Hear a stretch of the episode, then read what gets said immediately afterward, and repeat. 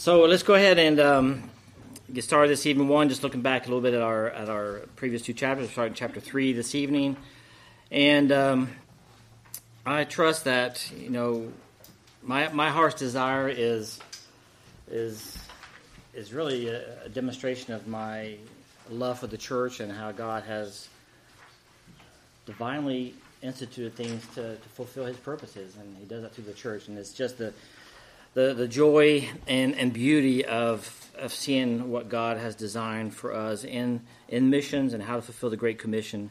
And I know that it hits a lot of a lot of uh, a lot of topics. It hits a lot of issues. It hits a lot of experiences. But I want to really filter that through through the through the Word of God, through the church, and then understand what I'm experiencing after that through through that prism.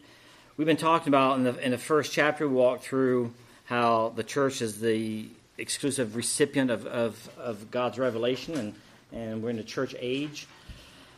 And then, second chapter, we talk about the pillar of truth. And I, I want to do two things. One, at the end of our time, I've the church used to function with a missions committee.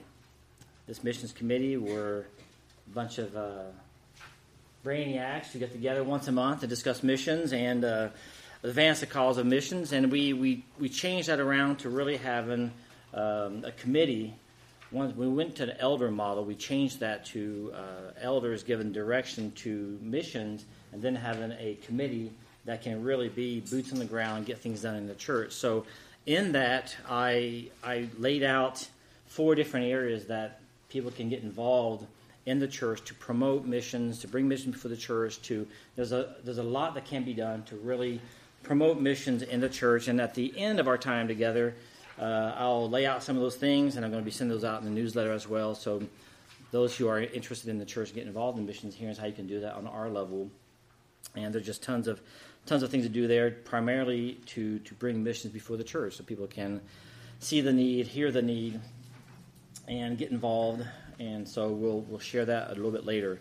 I do want to to start by giving you two two examples of of areas that kind of help understand the, the framework of our last chapter, which was discussing the church as being the, the pillar and proclaimer of truth.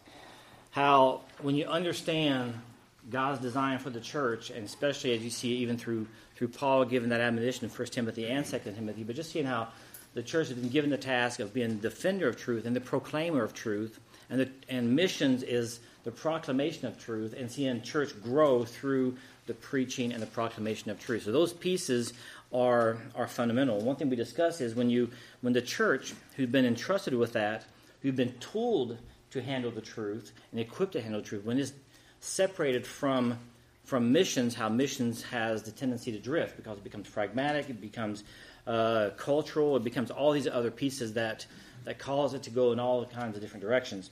I'll give you two examples of that. The one, something I read this week. Now, this is not, don't hear me say that I don't like Liberty University. My four kids have gone through there. Three have graduated. One is hopefully will graduate.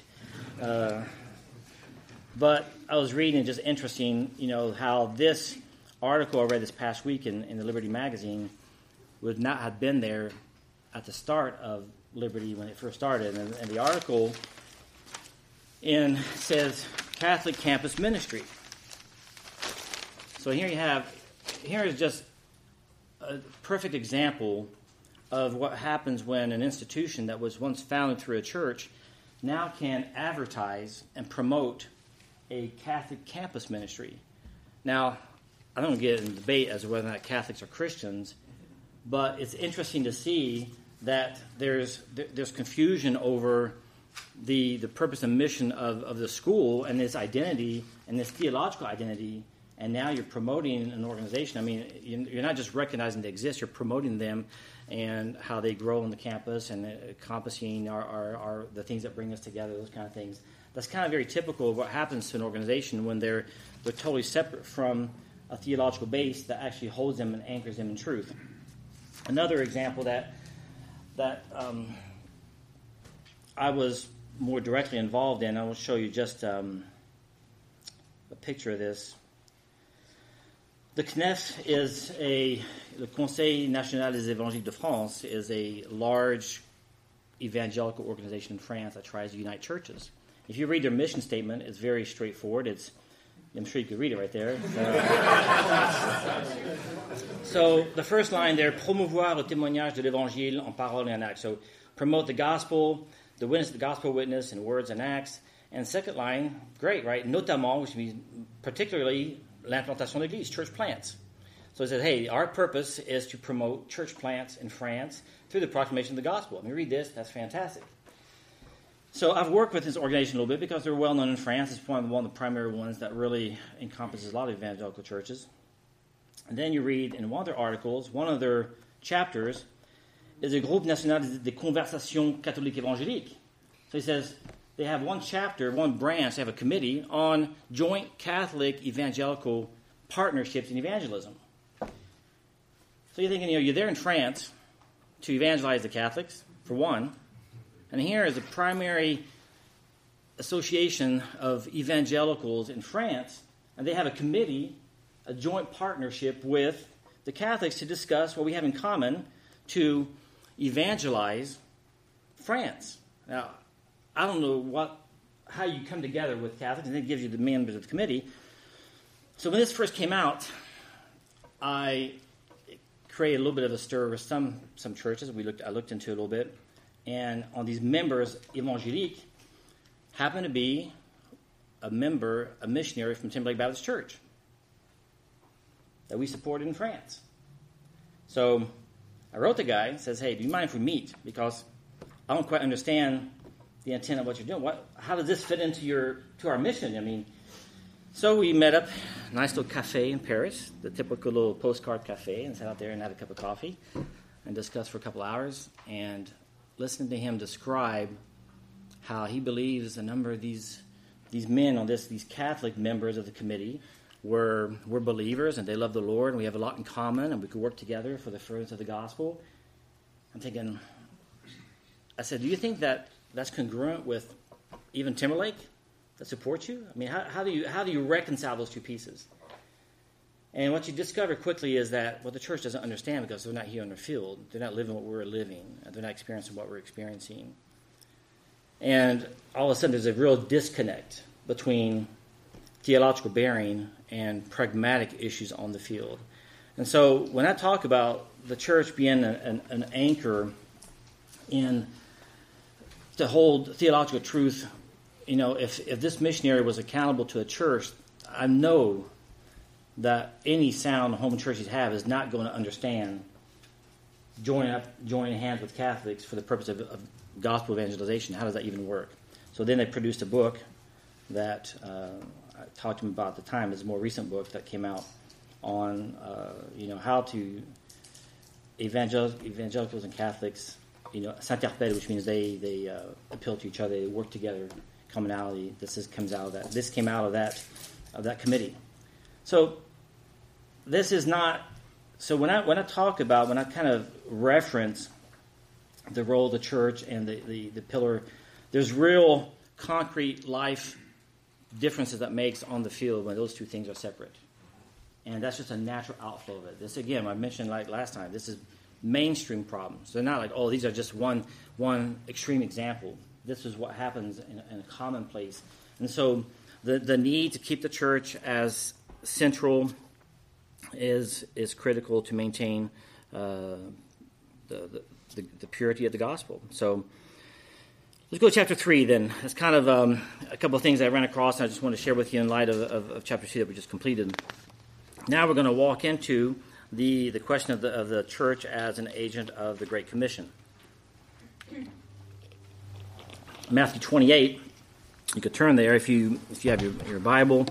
I give the text here, but there's a little greater, greater, greater context here. What I want to look at this evening is understanding the the nature of the Great Commission to make sure that everything that we do in line after this is, is consistent and congruent with with the Great Commission. The you know the the mandate that's given to us. What is that mandate?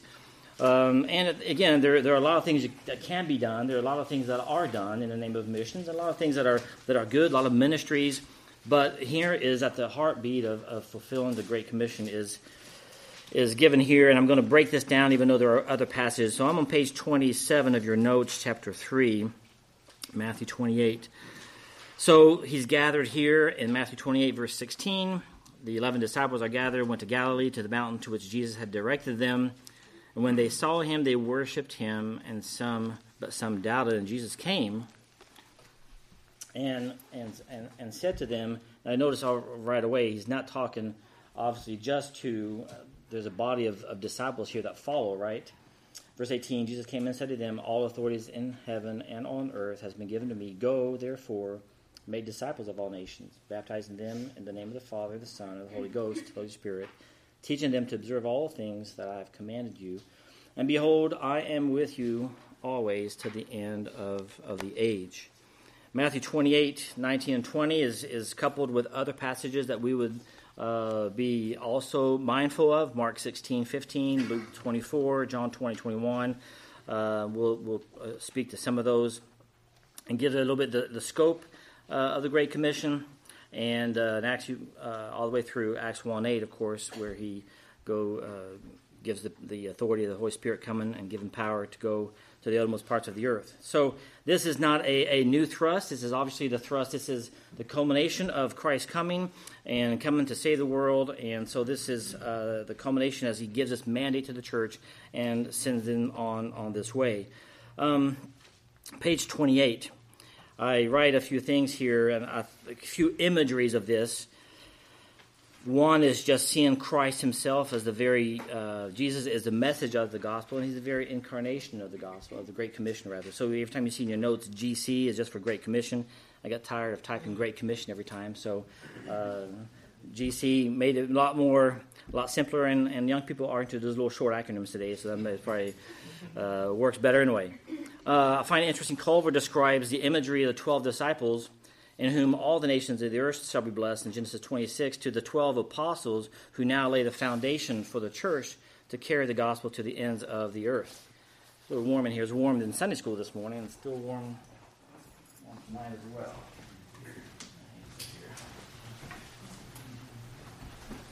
So, thanks, Nathan. Get that air circulating a little bit. So, as we have the, the image of the, of the 12 through whom all the nations of the earth will be blessed, of course, we now that image is not lost. Culver says in the twelve apostles who now lay the foundation for the church to also carry the gospel to the ends of the earth, and the church in that way being a blessing to the uh, to the uh, to all the earth and carrying the gospel. Um, I thought it was interesting as well. Henry Boyer, I mentioned his comment here. He says the the, the first biblical mandate is to be fruitful and multiply in Genesis 1:28, but the second is to be fruitful and multiply spiritually by being faithful to the Great Commission mandate. So he makes a comparison between the first command to go and, and populate the earth to now go and uh, be a spiritual spread uh, spiritually, be fruitful and multiply spiritually as part of the of the great the Great Commission. So this vision of Christ gathering His bride is one that encompasses the entire world as the Bible describes that will come from east to west, and Matthew 24 gives us that promise before his return. Believers have a promise that before the end comes, the gospel of the kingdom shall be preached to, in the whole world for a witness to all the nations, and then the end shall come. I think the church, by and large, we're, we're motivated, we're, we're encouraged, we, we understand this great commission, and we, we embrace it. And we want to carry that gospel to the endless parts of the earth. Many of you here, young people here, probably have that desire to say, I want to be a missionary, I want to be in ministry, I want to be in missions, I want to share the gospel. That's part of that uh, spiritual uh, mandate that's been given to us, and, and then how we do that. Uh, we describe some of that here. So we have that, that commission that that's part of our spiritual DNA, it's part of our spiritual desire and motivation to do so. So I wrote down, broke down one, the, uh, the biblical mandate that we have, and kind of break it down in different areas. I do address I felt like it was needed to address the historical mandate. Meaning, if you were to ask me, people, one of, the, one of the primary key figures in history that comes to mind when you talk about missions and fulfill the Great Commissions is William Carey. My brother was named after him. My brother's Carey, named after William Carey. Just uh, the, the, the, the, his testimony uh, in missions, and I want to to mention three contributions that really gave direction to missions. He's normally called the father of modern missions, describes why. Uh, on page 28, he's the, considered the father of modern missions. Obviously, has contributed a lot. I encourage you to read his, his testimony, to read his biography. Like many other missionaries, um, they're encouraging because they take the, the Great Commission mandate and they, they're willing to do everything to, to sacrifice. There's no price too, too great uh, no commitment too, too, too great for the cause of the gospel.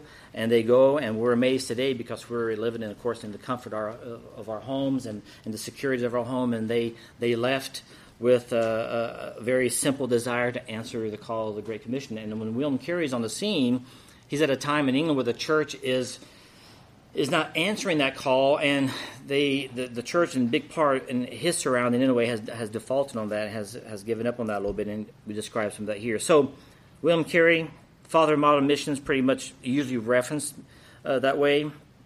His his primary writing, I wrote this in, in bottom page twenty eight, is called uh, an inquiry. Has been used as a foundational mission document for generations.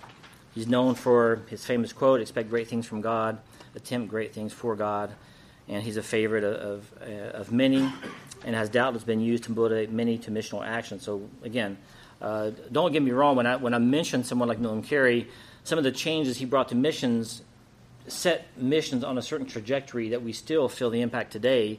Uh, it's not indicative of, of, of um, trying to bring cast him in a negative light. It's just the reality of the, the path he set missions on and the influence that he, he, he brought to that, particularly with the writing of the inquiry. So, three things I put down three ways that Carey impacted missions. One, first one is that uh, many believe the Great Commission only applied to the apostles. Uh, so he's at a time frame. He's at a time where many believe this was the the, the, the Matthew 28 passage is for the, the, the, 12 apostles. It's not for for the church at large. Uh, obviously, if the, if the Lord wants to save them, He'll save them. He doesn't need me to do it. So that that was the environment that he was serving in. Of course, he felt the burden to to respond to uh, missions and response to that by writing the inquiry as an answer answer to that. So it's a great. It's easy to get that on on the Amazon Kindle. Uh, I'm pretty sure it's free. I've got it. Uh, I don't think it's one of those you have to pay for, but he believed that the, every believer needed to respond to the Great Commission. And he makes the case for that in the inquiry and does a great job doing so. So he was. Uh, um, the, beauty of this, even though, and we're not going to get involved in, in, in, in the the theology behind it. Some say that he was in an environment where they were hyper Calvinists, was basically God will save him without us. He doesn't need us to do so. And yet, even with that, even though most authors credit uh, Carey, William Carey, for being a Calvinist, he was able to marry God's sovereignty and salvation and the fact that God uses human instruments to, to reach the lost. But there's two other areas that, that Carey particularly influenced missions. Uh, and before this time, primary missions was, was church movements. They were not uh, the, the work of individual uh, societies or agencies, they were the work of church movements. And when you see the church history, you see the first century, the, the churches through the church fathers, and you see how the church and the gospel spread and churches appeared and grew. It's a, it's a beauty to see that. But there were church movements before this point in time. Well, two things that William Carey brought to the scene is uh, he formed, second point here is that he formed independently of the church the Baptist Missionary Society. So he really opened the era of modern missions by instituting an agency that would facilitate uh, sending missionaries overseas. And would, they would serve as a sodality to gather necessary resources to send missionaries overseas. And even author, most authors see that as a turning point in, in missionary work. So before this time, no separate agency was created to kind of fulfill this purpose. They were done through through churches, and so he instituted that through the Baptist Missionary Society. And the third area, I believe, is is important as well. The area of influence is, of course, if you're going to have a separate agency and you're going to want to fulfill missions outside the church, you're going to have to have funding for it. So he also creates a way of raising funds outside the church, which is innovative at the time, very common today, but very innovative at the time. I put down the third area of influence is that Carey fiercely advocated for human associations that could raise funds that would enable him and others to go.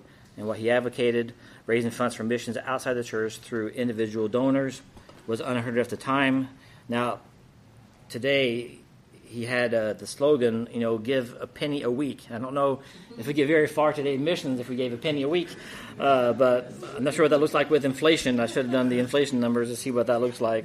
But he, you know, he began a campaign that would encourage believers to give a penny a week. Today, missionaries are trained and encouraged to raise support base outside the church. Now, this is I'm not I'm, I'm really stating this as a fact as as an observation, not really making a, a, a critical statement about it, make, making it primarily as as an observation because these things did shape the the way missions took a new direction, and through this and his example and others to follow started bypassing the church because in his view here you could you could make the case that well the church around him wasn't willing or ready and so he justified that by, by going the route he did. But it laid the course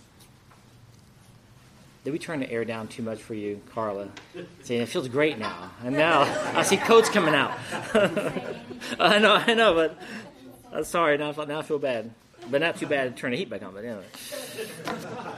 So I, I think the reason why I mentioned William Carey because he's a significant person in, in missional history and gave really missions a, a different direction. What, what I do, listen, when I when I read. Uh, missionary biographies, and they're, they're, wonderful. What I'm impressed with is not their methodology. I'm I'm impressed is with their heart and their passion for the Lord and their willingness to sacrifice. So, yeah, you know, you don't throw everything out and say, well, look, he's, he did this, so that makes him illegitimate. It doesn't. Uh, with what the time frame he was working in and what the context he worked with, what I get out of it is, is just his, his heart, passion, one, to educate the church that is everyone's responsibility to carry out the Great Commission, not just uh, a, a, command from the past. It's still our command today, and willing to do what many of us are, are not willing to do, and that's uh, sacrifice at a great price. Now, you could argue that yes, he lost his wife and family in the process. He could have done things differently, of course, but nevertheless, uh, I would still encourage you to, to read many of these biographies, many of these men who have who have laid the, laid the way and set great examples for, for us to follow. And so, encourage you in that way. Don't take this as a trying to uh, to, to knock a missionary who's, who's accomplished who's accomplished and sacrificed so much. So the Great Commission, page 30, is a single mandate, and, and, and this is one of the significant, significant pieces of this chapter, is understand that we have a single mandate. Because what we're going to do as an outworking of this is going to be to understand, okay, if there's a, if there's a single mandate, what is that mandate, and how do we fulfill that mandate. So now, as a church, what I'm going to do in missions is, is to measure a task, a measure, a mission based on how does it fulfill this particular mandate. So, a few things about Matthew uh, 28, particularly.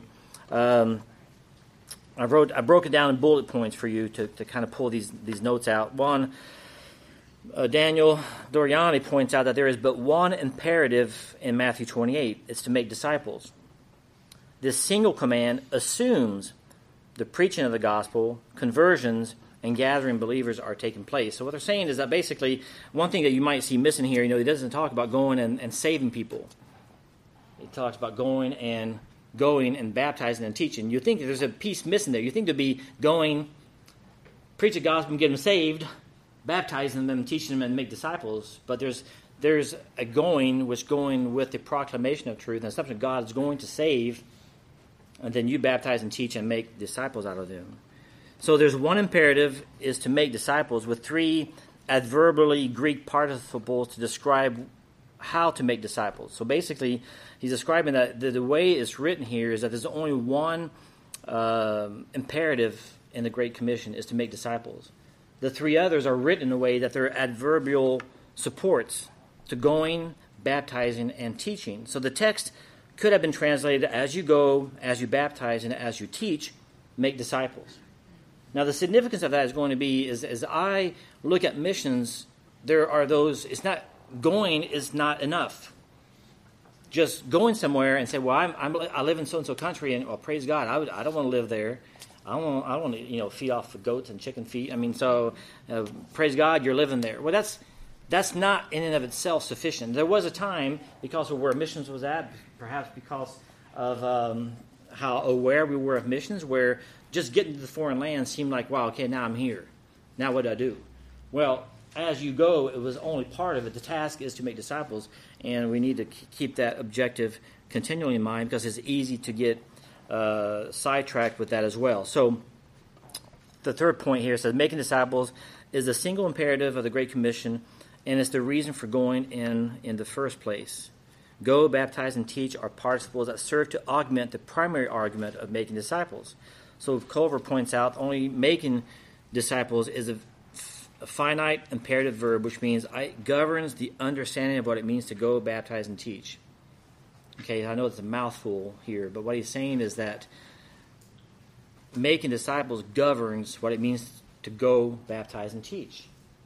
The ultimate purpose is that is making disciples.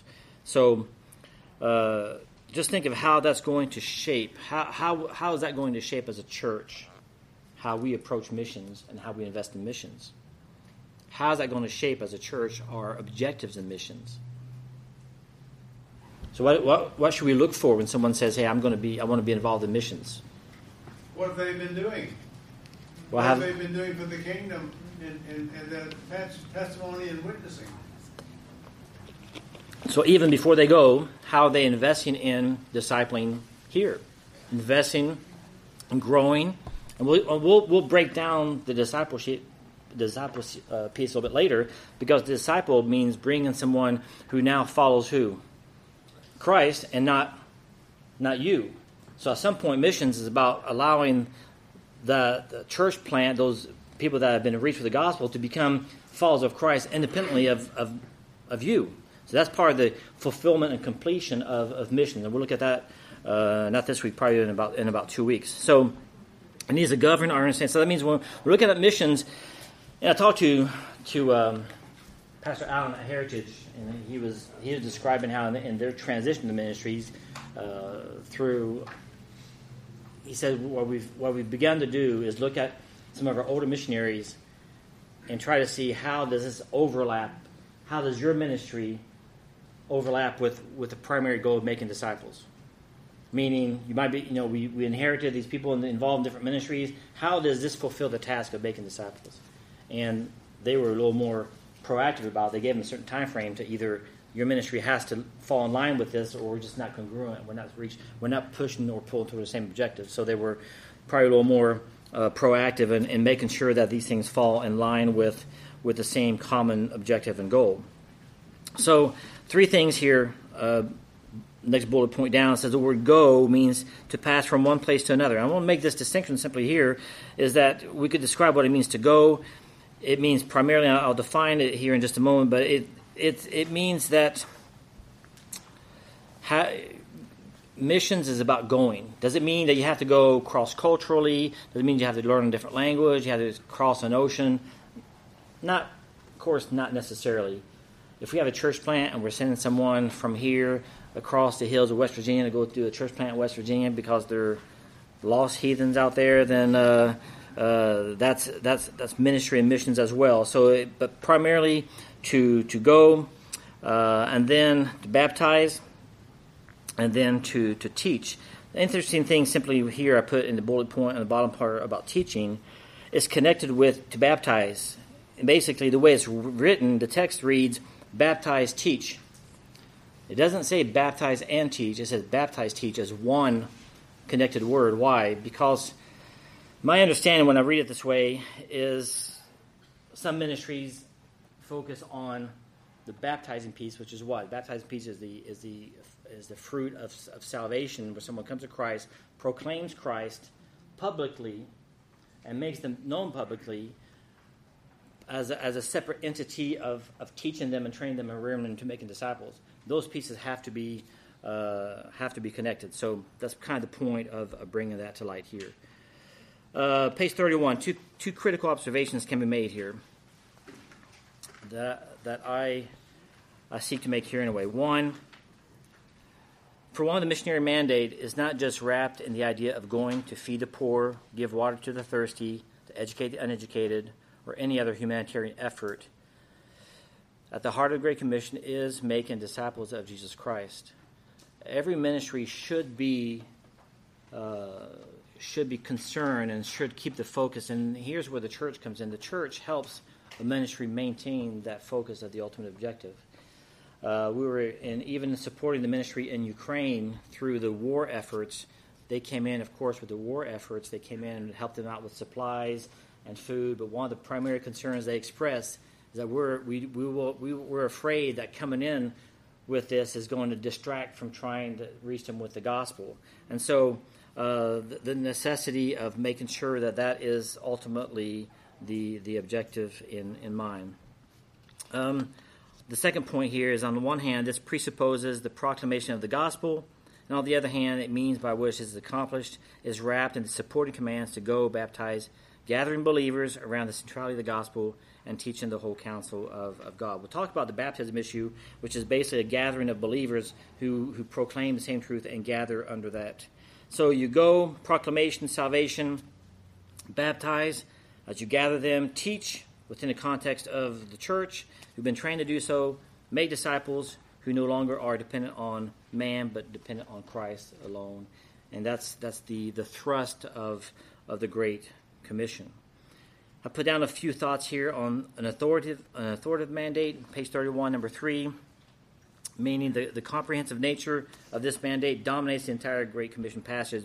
The, the authority that's given, what, as you read this, there's two things. One, the authoritative mandate, as in all authority, is given to to uh, Christ to do so. He says one uh, bullet point number one says first one sees that God gives all authority Matthew 28 2018 to Christ for the purpose of his mission which is to be carried out by his disciples. The church has full authority to fulfill the Great Commission, and with that authority comes the power of God to do so. I mean, we, we, we've been given full authority and full power to fulfill this mission. So, yes, there, there are times where we're going to see out of frustration the, the ineffectiveness of man. We'll see the weakness of man, but, but don't we see that daily in the church anyway? I mean, daily in the church is, is just evidence of God's grace because of seeing man and his weakness and his frailty.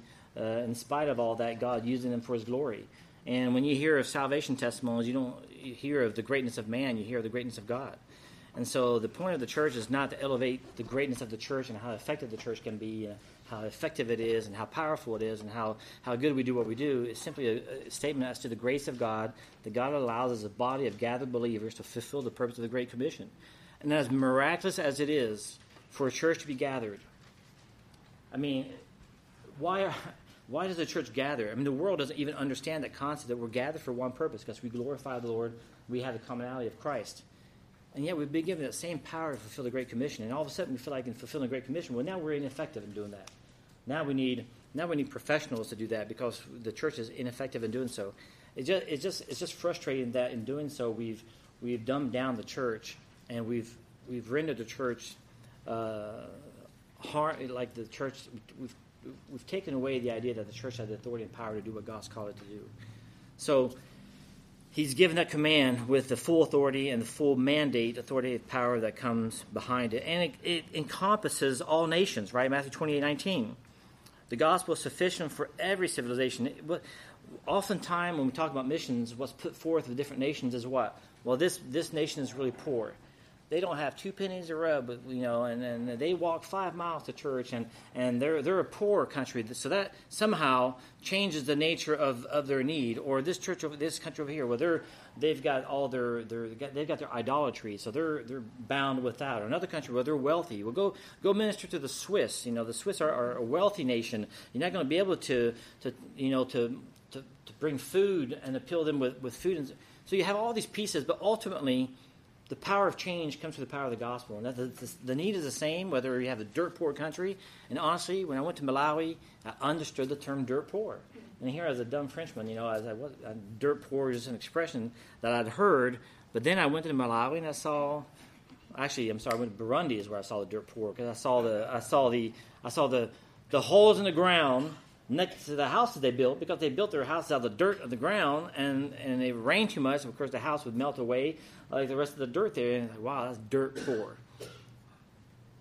But you go there, and I don't care if you're dirt poor, or I don't care if you're if you're approaching a wealthy businessman, if you're well, if you're approaching someone who's who's bound and enslaved to idolatry, the command and the power of God is the same for one and all.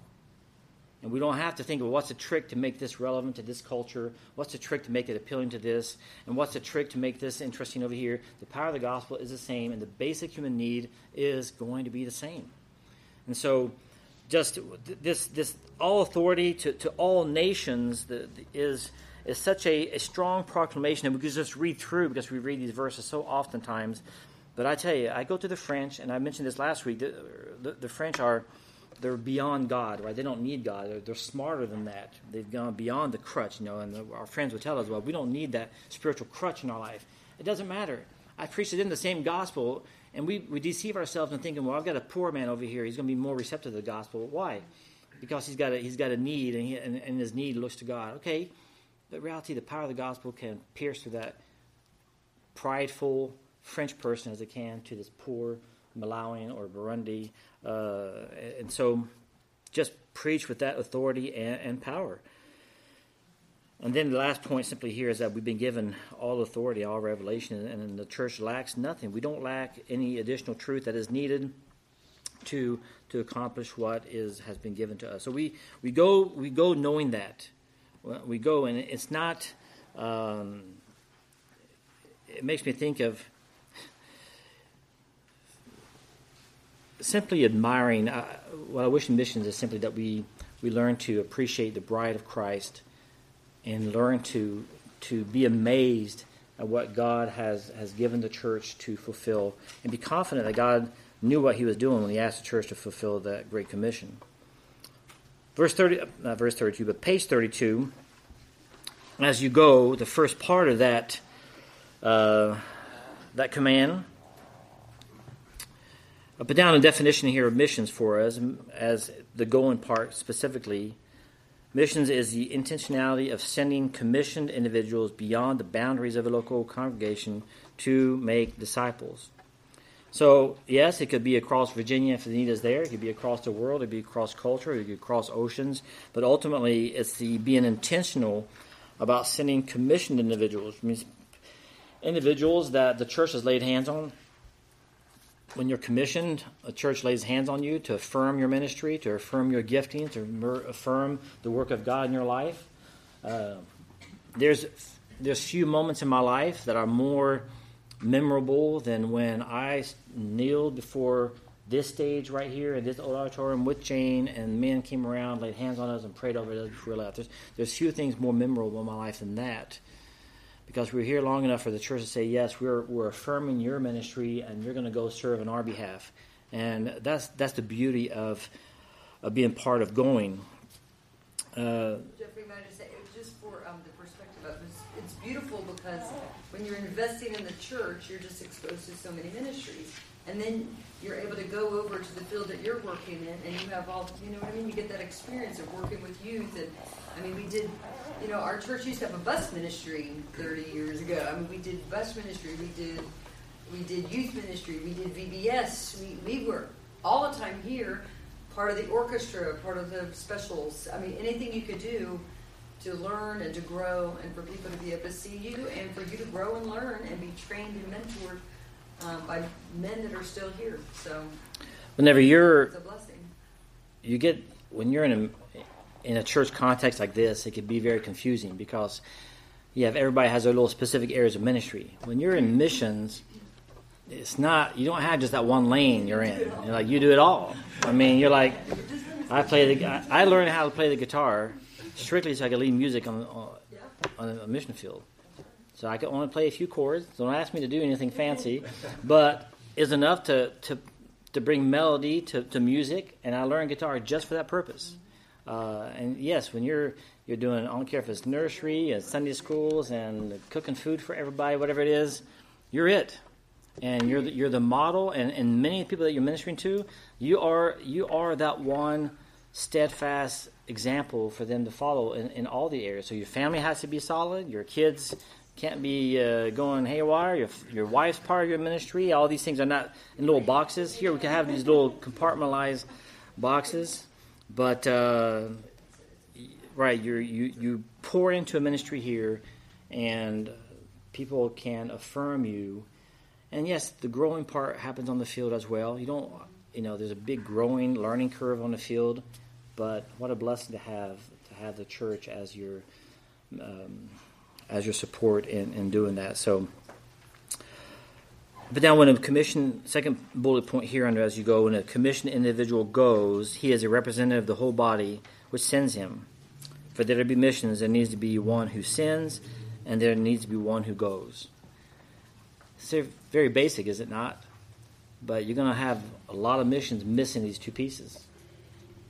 You're going to have a lot of missions misses this component of to have missions. Uh, George Murray says it well. He's a well-known missions author. Uh, he says missionaries don't just go to the lost and unreached; they are sent to the lost and unreached. Wow, very very simple phrase and statement, but I guarantee is lost in half the people who serve on the mission field. You don't just go to the field; you're sent to the field and uh, there needs to be an, an authority that uh, affirms that and um, serves in that in that capacity. Page thirty-three, I talk about truth bearers. There's one thing. Let me see how far. Mm, I don't think I get as far as page thirty-four.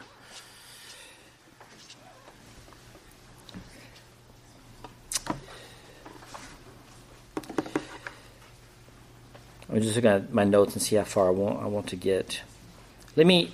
I'm going to come back to page 33. It's it's uh, we're right at six o'clock. So I want to I want to do just one thing as as we talk about that. Look on page 34. We'll, we'll come back next week to page 33, and we're we're we're getting caught up a little bit. So there's going to be what I focus on two things in, in this chapter here. One is that we're sending truth bearers Remember, the foundation is truth is the church. So remember, as we're sending people, we're sending. I put down there it's important. We're not just sending a pretty missionary card with a pretty family and the sweet little kids who could sing and and, and all the, all that kind of stuff. I learned my kids learned a missionary picture pose really quickly. You know, take a picture. You know, they all, they all learn. In a dime, they wear a picture pose really quickly. Now, my parents made me made all the kids sing. Goes, oh, can your kids sing? Like, no. My father, yes. Oh, there you go. So, experience experience all those things, but but but truth bearers mean the church is not first and foremost sending people. Above all, we're sending truth and light in the darkness of an unbelieving world. Now, imagine the impact that what that means, but the significance of that. That means whenever we're sending someone overseas or to serve in another capacity we're not just sending someone that we think is cute and that we like, that's got good jokes and good, good charismatic person. We're sending truth bearers. And if they're not equipped to teach and to make disciples, then you've got a problem. And because you can play the banjo, uh, and I've seen on the mission road, I've seen banjo players, I've seen bagpipe players, I've seen all kinds of, you know, uh, and and they don't ask people that support us because Jane's got a great personality. I was boring, but Jane had a great personality. He had a cute family, cute kids, and they knew very little beyond that. And yet we're carrying the gospel, and you're going to be in an environment where you're going to have to defend truth, and uh, that's what we need to make sure that um, that we're equipped equipped to do so. Page 34. I want to give this one consideration as you go. Put down confusion, and I forget who, who said this, it's not me, but.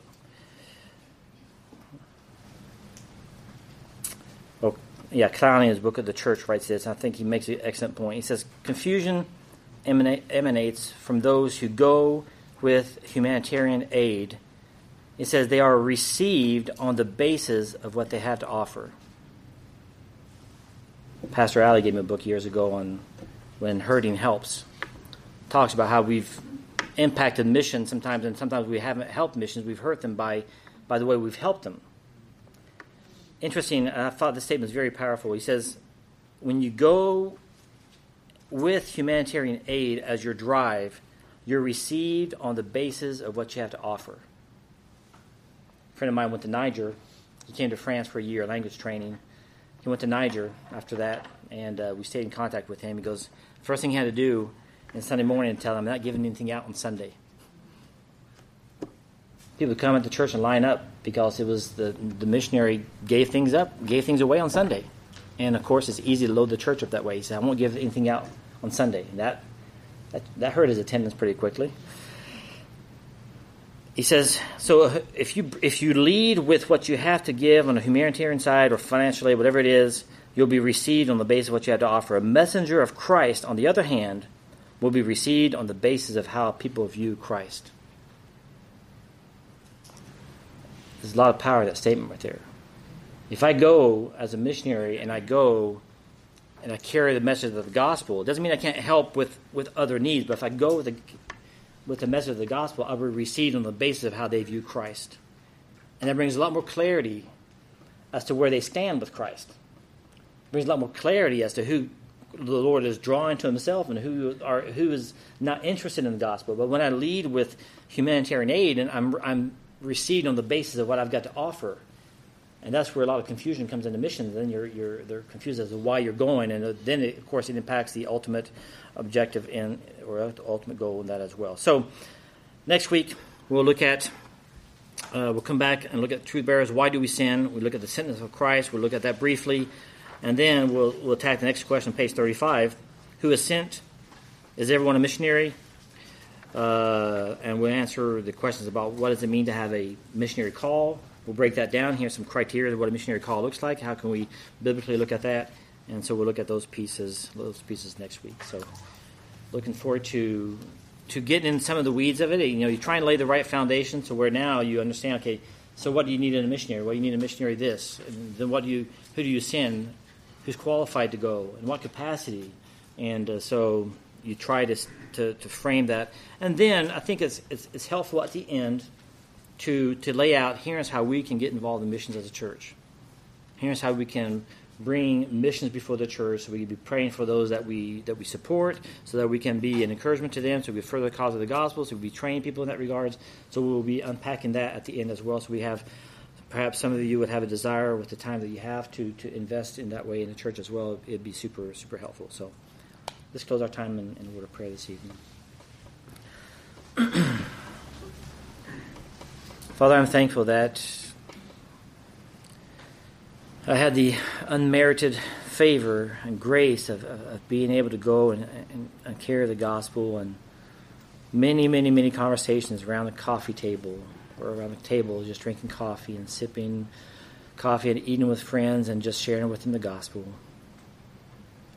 I think of so many people who would respond by not believing that there's a God who would judge, not believing that there's man would be accountable for his behavior, not believing there's a creator God. But every time we we would lead with the gospel, or we'd see the, the power of the gospel either to harden hearts, the gospel does that work as well, or draw people to, to you, Lord. What a beauty it was to see that as well. And so I'm just thankful, Lord. I think that you allow us as a church body to take the, the gospel you've equipped us. You've given us the mandate. You've given us the resources. You've given us the power to do so. Lord, may we just take that task uh, to heart. So, Lord, thank you for our time this evening, Lord. I know that even in the some here might have desires to, to serve you in a missionary capacity. May we may help affirm that, help direct those steps, help them be tooled and equipped to do so. And we'll give you, Lord, the glory in all of this. We thank you for our time together. In your name we pray. Amen.